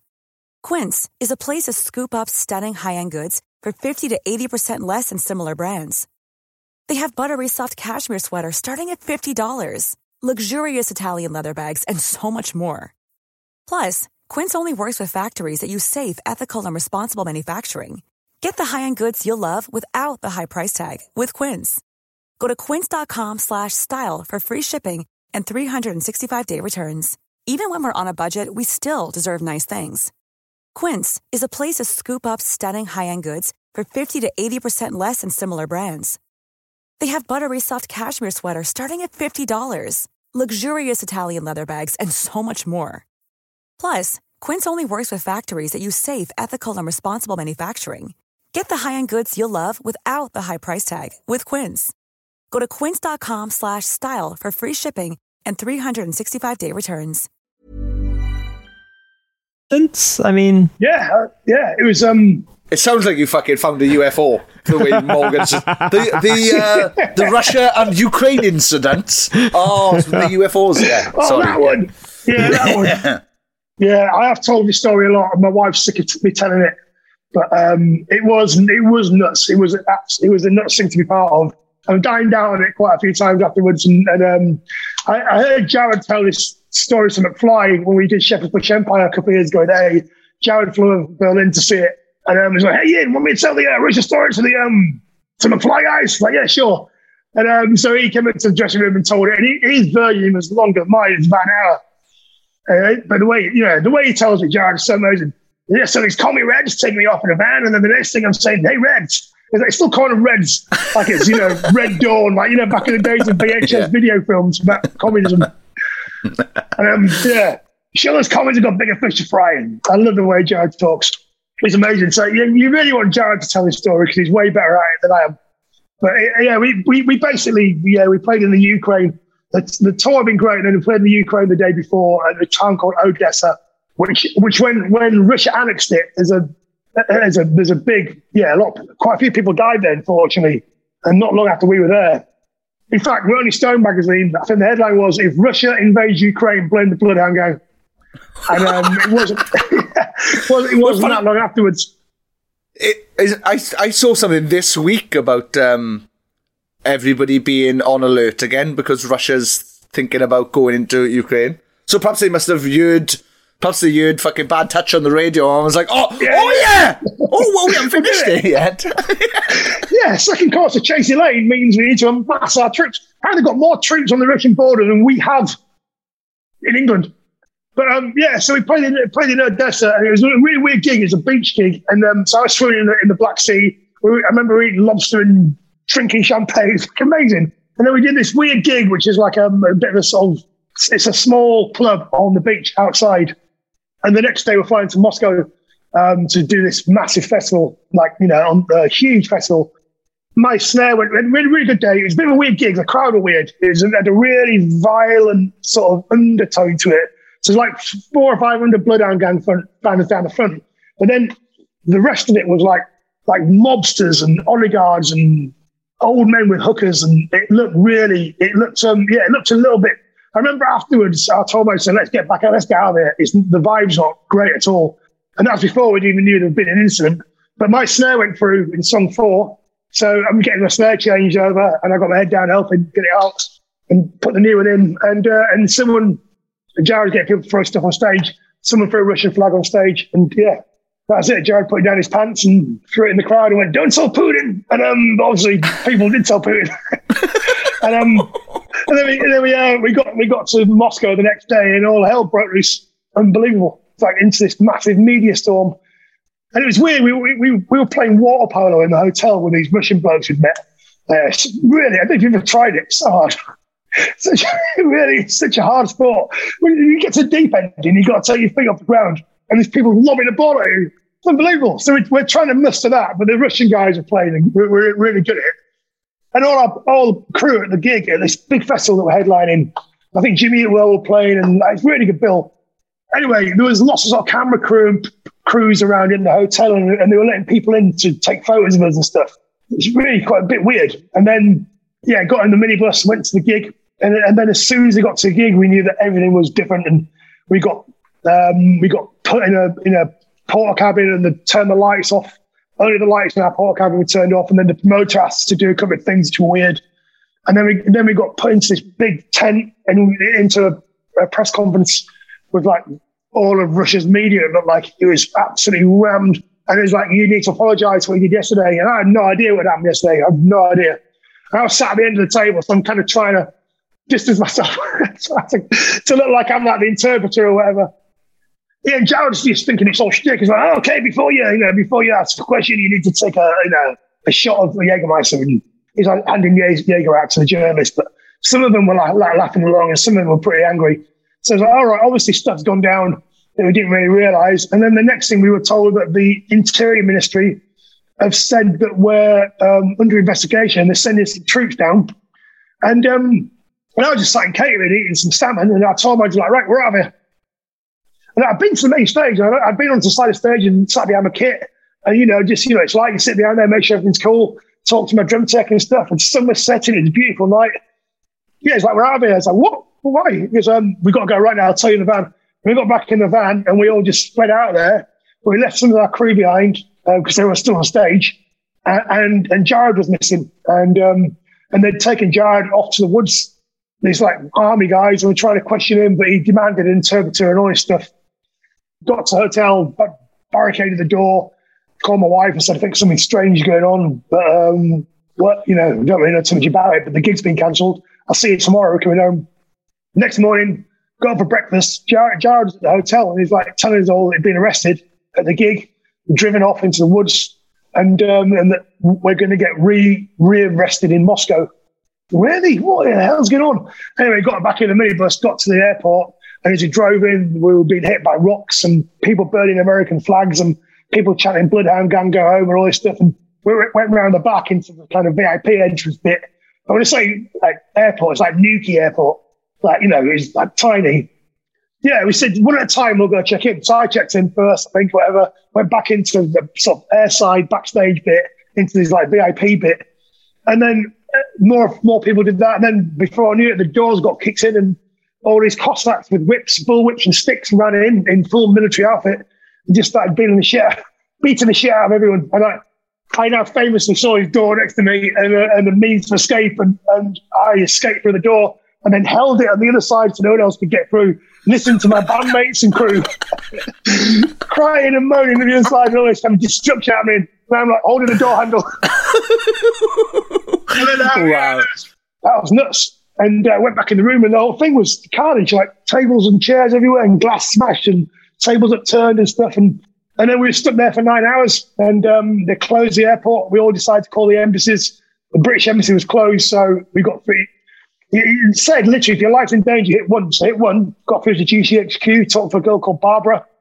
She knew exactly what was going on. She was talking to Sam from American Embassy, and they were talking to the Germans, the Canadians. And then we had to put our phones together, and the Americans had to denounce their right to um to uh, whatever it was, so they, they, they could look into it. And the four or five embassies were working together to get us out. And then we had this these Russian police that were in the airport. He had his gun out constantly. This big fat dude, with his gun out at the window, um, looking out the window constantly. I'm like, I'm like, man, are we in danger? And he's like, just kept nodding. And then the only thing in the room that we were captured in was this TV screen showing Russia today. And we were the head, it's like Sky News, Russia today. We were the headline story. So our faces are popping up. There's people walking around with clipboards and headset mics on talking about Bloodhound Gang and da, da, da, da, and cutting to the outside, the, the uh, outside broadcast camera out at the perimeter of the airport where people are burning American flags like this baying mob like Shrek. Yeah, and then it was just like, we've got to get out of here. How are we, go- how are we going to get out of here? So we, we phoned the record label in New York and got them out of bed and tried to get a private plane. And then was talk it done to White House level and they're going to send a Chinook helicopter from the Ukraine to pick us up and all this stuff. And then finally a plane landed and they took some people off and put us on. But that was nine hours later. And it's like the A team, like Jared is devising this sketch of what to do when a, when a comets attack us here. The Yanks coming with this side. Um, you're going to put this around his neck. And throw it. I was like, mate, I don't want any part. I was like a dog at the vet's, like shaking. This is all shit to him. I it was hilarious. And Harry's just asleep right in front of the window where they sent an, oh, uh, they sent a SWAT team to protect us. So outside the front was a SWAT team with all black, black balaclavas on and automatic weapons to protect us because they thought we were going to get invaded again. Because the, the security had let these guys in, let them airside. So they were, you know, the security at the airport were working against us. And then when we got in the bus to go to the steps to the plane, they made us empty everything we had and uh, bribed us to get off the bus. Made us crouch down in the bus so we didn't get shot at and stuff because there, there were people trying to get us even then. Then we got on the plane and everyone on that plane knew because they'd all been seeing the news, I suppose. And we flew flew to Moscow. And um, and as we were landing in Moscow, I sat next to Jared and I went, Jared, are you worried about this or is it going to be okay? Like, yeah, a little bit from column A, a little bit from column B. oh, him. Yeah, and then we landed and we and we and we tacked it all the way to the end of the terminal, and um, which was weird. And then they came they came on and they pulled the all the kind of police and kind of FBI looking people with like different uniforms on came on and they called us all one by one off the plane, lined us all up in the jetway, and then called the Americans and the, uh, and called the Americans off. And that's it. I thought, oh no, should never see him again. Think about Pussy Riot and all this stuff that's happened before with bands. They've done, you know, way less than we've done, or you know, in terms of the exposure we were getting right there and then. We were all over the news. Um, and my phone was going constantly back home. People are hearing it and, you know, picking it up on internet and Sky News are talking about it and stuff. And then um, they escorted us through the airport and everyone was looking at us. And our, our production manager said, I think that's it. They're going to free us. I was like, blimey, if we get freed here, we're dead. We're going to get beaten up. And uh, we got in this big lift, and this lift went up, and, and as the doors opened, we were in the Moscow airport jail. Like, oh, good. Yeah. And then in the next cell uh, or room to us was Edward Snowden. And he'd just been flown from, from Hong Kong, and the Russians are trying to free him and give him clemency, whatever it's called. And the Americans, this guy Sam from the American Embassy, was trying to extradite him back to the States to face treason.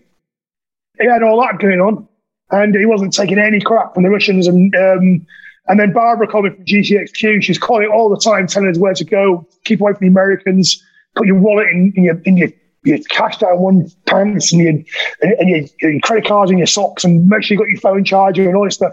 And then she called me and said, "Look, I'm going for a lunch break now. Somebody else is taking over." Um, it'd been that 10 hours at this point. Um, she was honestly, she must have called us 10, 20, 10 or 12 times, like constantly. And she said, um, they're, they're not going to arrest you now. You're, you're free to go. The, the Americans are interested in. and and and, and sort of you know slowly they they pulled us all into this room and gave us our passports back, and then asked us what flight we want to get on. And there's two flights leaving that time of night. One was to Istanbul and one was to Prague. And we're like, oh, all the all us from Europe, like EU, wherever, you know, get to Prague. Get so they got us on this flight to Prague, and as soon as they changed their mind that they didn't want us anymore, it was the, the Americans they wanted. That was it. They were we were we were being escorted backstage around the airport, going through doors, and, and didn't pass any security. Didn't pa- and, and got on this flight. And at one point, me and Dan saw our bags and Dan's guitars on this this luggage trolley that come from our Moscow flight. They just kicked all the bags off and grabbed mine, and then and they helped us. There's no back tagging your bag or going through security. Like we were running backstage, and then they put us, you know, put us on the on the plane. And as we are doing that, Jason was calling me, going, "What's going on?" It's we're hearing loads of stories about Bloodhound Gang and being you being held prisoner and all this stuff. And yeah, got on got on this plane, and there's a great photo of us all on this plane, and we were absolutely shattered. All of us uh, taking off to go to Prague, and then we got to Prague, and me and me and Dan shared shared one room. And that had all been booked for us, and um, and we shared this room, and we were, we barricaded ourselves in. We were absolutely petrified about it. Then the next day, we got we got back to um, back to England, and it was on BBC News, the Sky, and yeah, me, me, me and Dan were we were really quite shaken about it. Yeah, and then she called me. Barbara called me. She said, "No, I'm glad you're back home." So how, how do you know I'm back home? She said, oh, tracking your phone. like, yeah, you were back in Leigh-on-Sea, and uh, yeah. So um, but I was crapping myself for a long time. Yeah. Uh, like, I got I got some bad messages on Twitter. Um, you know, some threats from Russian people on Twitter. I came off Twitter. I've never been back on it. And um, and you know, getting into London, and I was like looking around, constantly thinking, might be followed by people. And um, yeah, it took a while for that to that to sort of sink in that it was an enormous thing. Um, it's a long story, but I, have I've shortened it. No, no, yeah. But it Thank, thank you for thank you for sharing it. That's that's one of the most insane stories I've heard. Yeah, have Bloodhound Gang done any shows since? Like, after? No, so we, we were banned from Russia and Ukraine for five years. So all of us were banned. So I wanted to go to the World Cup, but obviously couldn't. uh, and then, um, and I think Jared's been, Jared might have been back to the Ukraine now. He did some documentary about Chernobyl. Uh, so imagine what that was like. Of course, And, um, because yeah, when I when I think about documentaries about nuclear disasters, my first thought is the Bloodhound Gang. So why not get one of the Oh, Bloodhound yeah, Gang to host it? Yeah, no, I think he broke in or something. He broke in back into Chernobyl, something like that. I can't remember. I've got it's gonna be worth a watch. He'll, he'll be able to tell you. Yeah, so we haven't been back for five years, and then there's all kind of stuff going on still in the back in the background. I think. So we can't tour. We can't tour anywhere that's got a, um, you know, extradition treaty with Russia. So it, it kind of a lot of places are not not on the map anymore for us, and they're all places where we're big. But I would love to. I'd love to come back and do some stuff because we can get offers. I think the time it's been long enough now, and there's there's a bit of a mystique about Bloodhound Gang, um, and all these stories have kind of helped the myth of the band even more.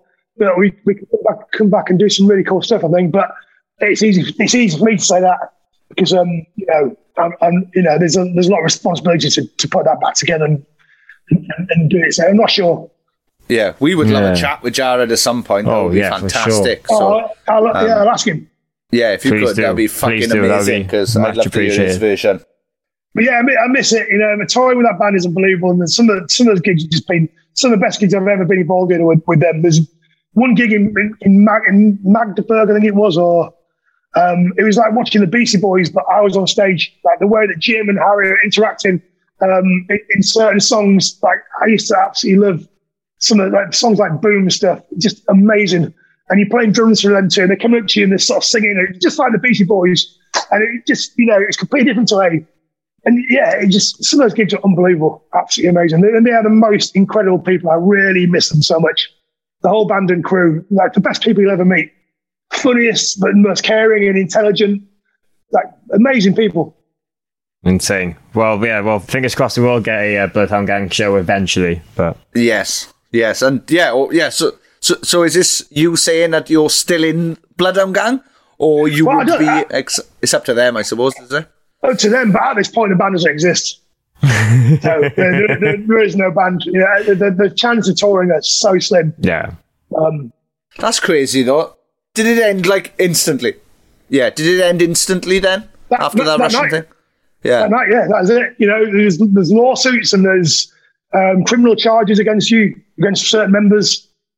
Yeah, it was on Sky News about six, six months later. There's a piece on Sky News on the entertainment column about how justice had been served, and, like there's been a trial, and yeah. So yeah, yeah, it's a, it's not, it's not as easy as thinking, oh, let's just get back together, we miss it. There's all kinds of stuff that would have happened around that.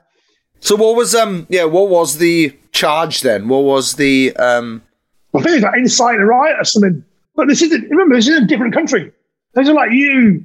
It's like you stealing a slice of bread from a, a, a vagabond um, down a down a deep, you know, dark alley in Marseille to get to the poor and being charged for it in England. Yeah, but it's just a Russia, just Russia think Ukraine is theirs, and as we're about to see, as they're amassing more troops on the border, it looks like. But they they annexed Crimea about two or three weeks later, and um, yeah, it's all our fault apparently. Well, yeah. So, I wonder if they play. I wonder if they play bad touch as they're um, about to about to drive into the Ukraine now. They're, um, well, they did. Uh, the, the US forces played um, firewater burners are driving into Iraq in the, in the first Gulf War. That was like their big thing they played. Like American troops would play that song. So um, yeah, so we need the uh, we need the Russians to do something. Play an A song. Play old, play Starbucks by A as they're driving in. yeah, why not? Why not? I I think just that's want absolutely to give fitting. you an annex. I just want to give you an annex. Oh, well, I've abs- I've absolutely loved this conversation. It's gone uh, literally up and down. It's gone every possible way it could have. But just the, one last thing from me, just to finish on a, on a completely different atmosphere than we've just talked about. Um, Adam is uh, not a lot of people will know this. Um, and I want to give it a bit more attention. Is that a few years ago you had a lot of media coverage because you decided to make toast interesting for Oh, yes. one of your daughters.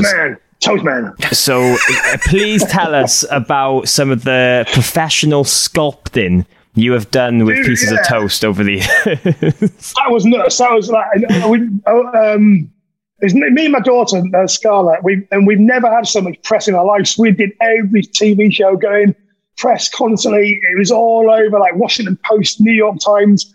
Um, Mad. Not in Russia, luckily. Standard, the Times, not in Russia. Russia Moscow today. Ah. Imagine that. Imagine you're on the news cutting toast, and then all of a sudden some Russian Russian's like, "Wait a second, that's the fella who nearly started That's the him. riot. He's back." Big ban him. yeah, it's nuts. Yeah, she um, she um, she's highly allergic to loads of stuff. So I used to make her two slices of toast for breakfast. That was all she'd ever eat, white bread. And one day I made her this like Ferris wheel, like the London Eye, of toast, like really crude, like a triangle and a circle with a cocktail stick through it. But she she thought it was ace. So I posted on Instagram and started. I was on, on the way to London. Thought I'll start a new, a new account. First on Instagram, it became a. It got quite a few followers. So the next day I did a handbag or whatever, and, and it sort of took off. And then before I knew it, we had quite a big following. And then the next thing I did that drew loads of attention was I did um, a really rubbish version of Statue of Liberty, Statue of Liberty, and um, but it's like a sort of um, yeah, like a sort of modern art version, like a Picasso version. Um, but the power of hashtags, lads. I hashtag New York, and it worked. And um, that hashtag was um was picked up by ABC News New York, and they ran a story about it. And then it got on Reuters, and it got on all the wires. And before I knew it, I was just off stuff constantly. We did we did the Alastair Stewart news at one, you know, the uh, and finally piece. Yeah. That's like a massive thing. We had we had TV crew thing bands outside our house with satellite dishes. Did that? Did the ITV News? Did BBC? Did Good Morning America? Good Morning Japan? Uh, Good Morning Australia? Did every single show you could do in the UK? Loads of press interviews. It was nuts. Yeah, and then I could it could have it could have been been a career if I'd really thought about it.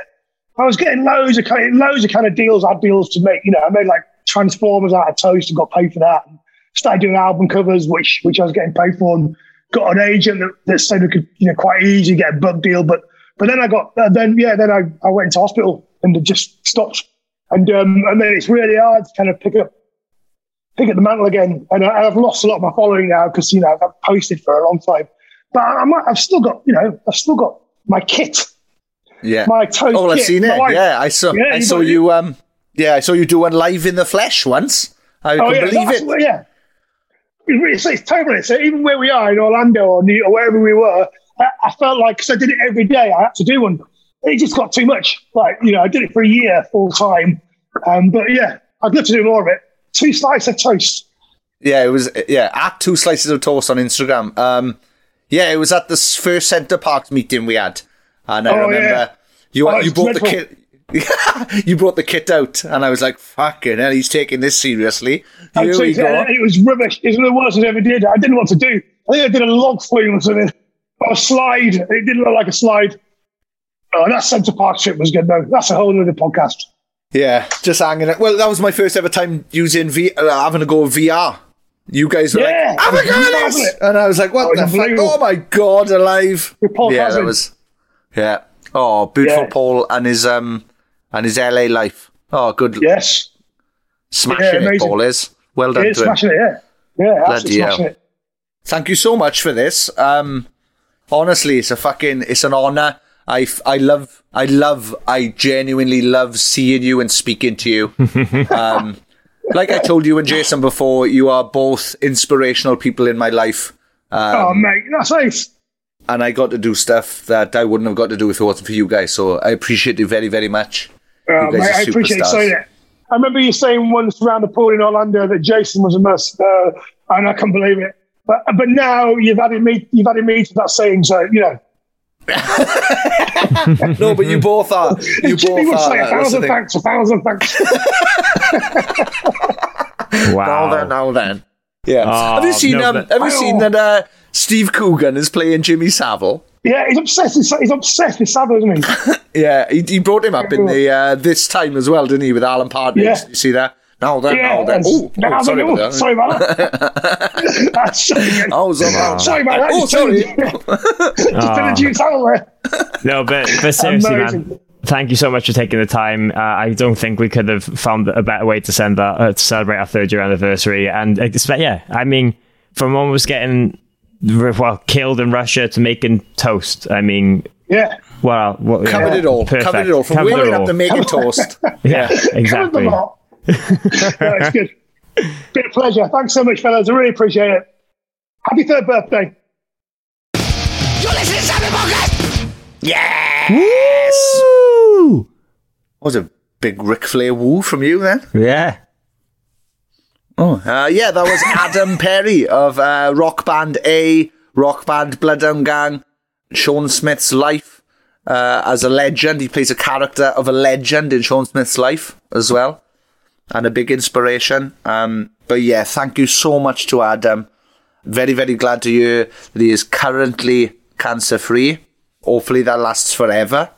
Thank you very much for um, for everything, the inspiration the being nice to me. Um, what else? Uh, well, the music of A.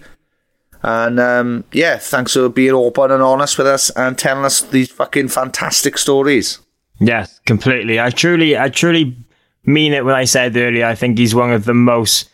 He's one of the pe- people I've met along the way. Like he just goes into a room and everyone starts smiling. He brings joy to everyone just by his presence, and I hope everyone could feel that while listening to his stories on the podcast. The whole Russia Ukraine thing with Bloodhound Gang is absolutely fucking insane, as you probably as you probably heard us just kind of shut up and and listen to it. It was uh, it was hell of a hell of an experience, and to think that's the way that that band went out currently is um, mental in itself. Well, that's the thing. I didn't realize that was their last. Like I thought Hmm. they'd done some something since. So to hear that that was their fucking last show is that's fucking mental. And the fact that there's not really talks about doing what, like surely we're saying, I mind a Russian did come over here and um, kill somebody with uh, some poison, didn't they? So they probably want to keep a low profile, really, if um, all of Russia's after you, because from what I've heard, Russia's pretty big. So fuck yeah, that. It's, it's big. It's big on the map, but no, uh, hell of an influence to so many people. He's worked with some great bands, some great people, and had many different projects. As you heard, Sean's spent a lot of time with him over in the states and just doing different things over the years. And just to remind you all as well, the rock band A will be delivering the rock live in person in 2022. Not the wrestler, the music. They're not. They're not taking What? Dwayne Johnson Oh, anywhere. The Rock. All right, yeah, yeah. I was like, what the fuck's he on about? The Wrestling all day. the Ooh, could be no, but they're bringing. They'll be supporting Reef across the UK in April of 2022. Tickets are available now. They're playing a fuck ton of dates, so I'm not going to read them all out to you. You can go and do the research yourself on the website and buy tickets for a, I imagine, another round of the walk-in mosh Circle pit, circle Yeah. pit of death. Yes. Um, funnily enough, Reef were technically the third band I ever saw live. Ooh. Because the first gig I ever went to was the Stereophonics at Morfa Stadium in Swansea. And a band opened called ABCD, who were an ACDC tribute band. No. Yep. The, the drummer Stuart Cable loved, because he loves ACDC so right, much. okay. That's He mad. was like, oh, yeah. He was like, oh, I know what I'll do. I'll completely ignore all of the Welsh original bands. Let's put a fucking covers band on to open, right? right, that's something. So I, the first ever band I saw live was ABCD. the first Which I'm not you proud to saw say that. was an Yeah. ACDC tribute. That's amazing. Yep. And so they played that one song they got seven times or whatever. Yeah. And then a band called the Crockett's went on, who were fucking wild, who were kind of like indie, placebo-y fucking madness. And then Reef played. And then Stereophonics went on after Reef. During Reef, when they played that, Oh, place your hands, which is a fucking banger of a song, um, the crowd fell over. So we were all jammed in like sardines, and I just remember going, "Oh, this is cool. I like his power," and I just went sideways. So um, yeah, so yeah, go check out A and Reef. I bet that's going to be a right fucking laugh of a tour. Everybody on that tour is very very nice as well. So Yeah, tidy. and uh, make sure not to get knocked over by Reef Sing Sing vocals, apparently. yeah, well, try. Well, seriously, uh, well, let's see if he's got the same power in his voice nowadays. oh, wow. But no, again, I think uh, after three years of doing this now, I still get surprised by some of the stories that come out and the connection with people through doing this podcast. So, again, thank you to anyone who's listened to us over those three years. If you've joined at any point, if you've late find this, if this is your first time ever listening, we really appreciate everything. We're a completely independent podcast at this stage. You know, there's literally me and Sean at work on everything. There's no big team of people. There's no higher ups. There's no backers. There's literally no managers. There's no agents. There's There's, no- there's uh, literally- producers. There's no audio engineers. Nope. Um, there's no sponsors. You hear that? That's the sound of where you could be sponsoring this podcast that I could have just put in there. Then see, you're missing hmm. out, guys. Well, let us know. Let us know. Send us messages and just talk to us in general. Send us a happy birthday wish at Sapnin Pod on Twitter and Instagram. And yes, because we've got no sponsors, do us a favour and check out patreon.com forward slash sapnin where you can get involved and support the lads. Yeah, get some fantastic treats back as well. Check out the description of this episode.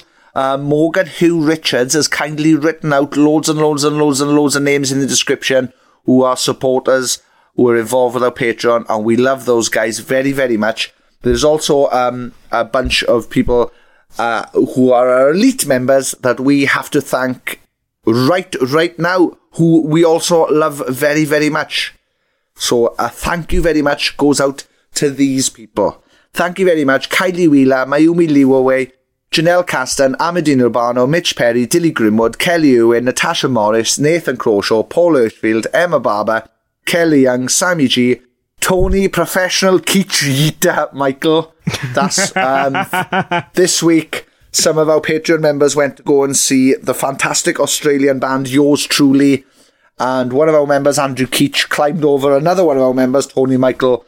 And now we've made a meme of it in the group because it looks like Andrew has become Tony's hat. Uh, he's basically wearing, uh, Tony is wearing him as a hat. So Yes, thank you very much all- to. Oh, And, and all day, people have been doing different versions of the meme. So if you want to get involved and make your own meme versions, Please. join our Patreon.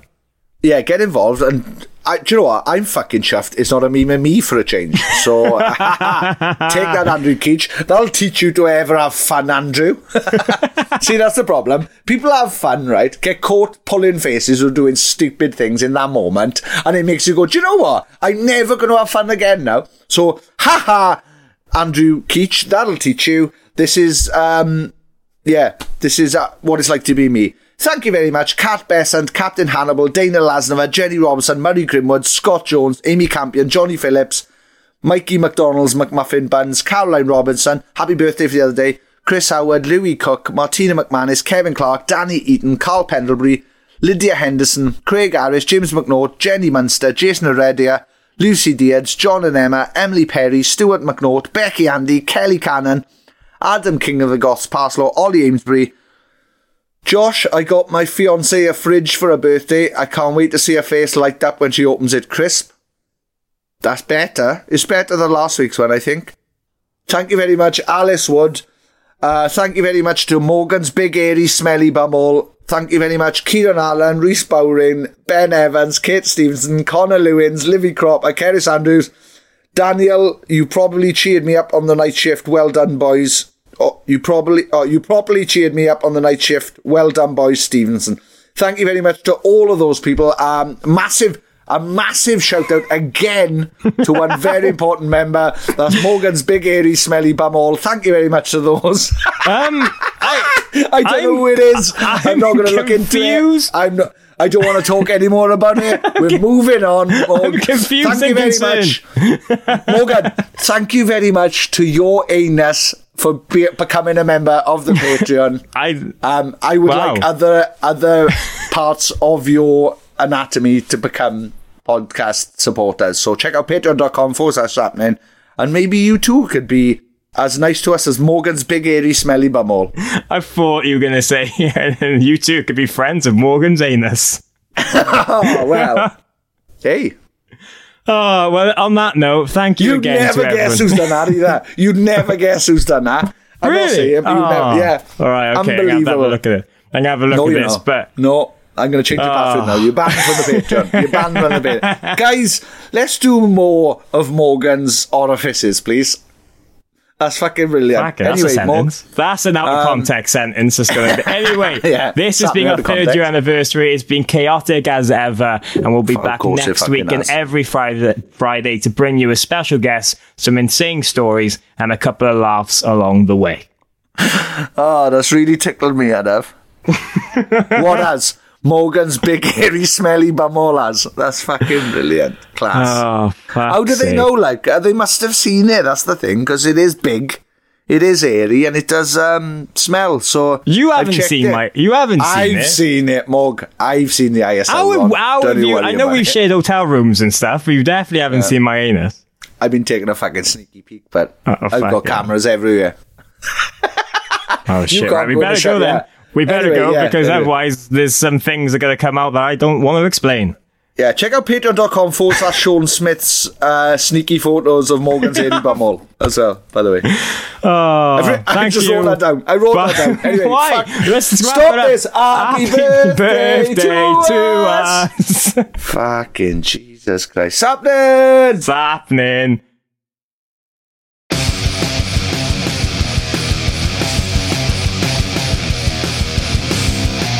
You're listening to Sapnin Podcast with Sean Smith and Morgan Richards. Thank you very much for downloading this podcast or streaming it, or I don't, I don't know what else you do with podcasts. Um, thank you very much.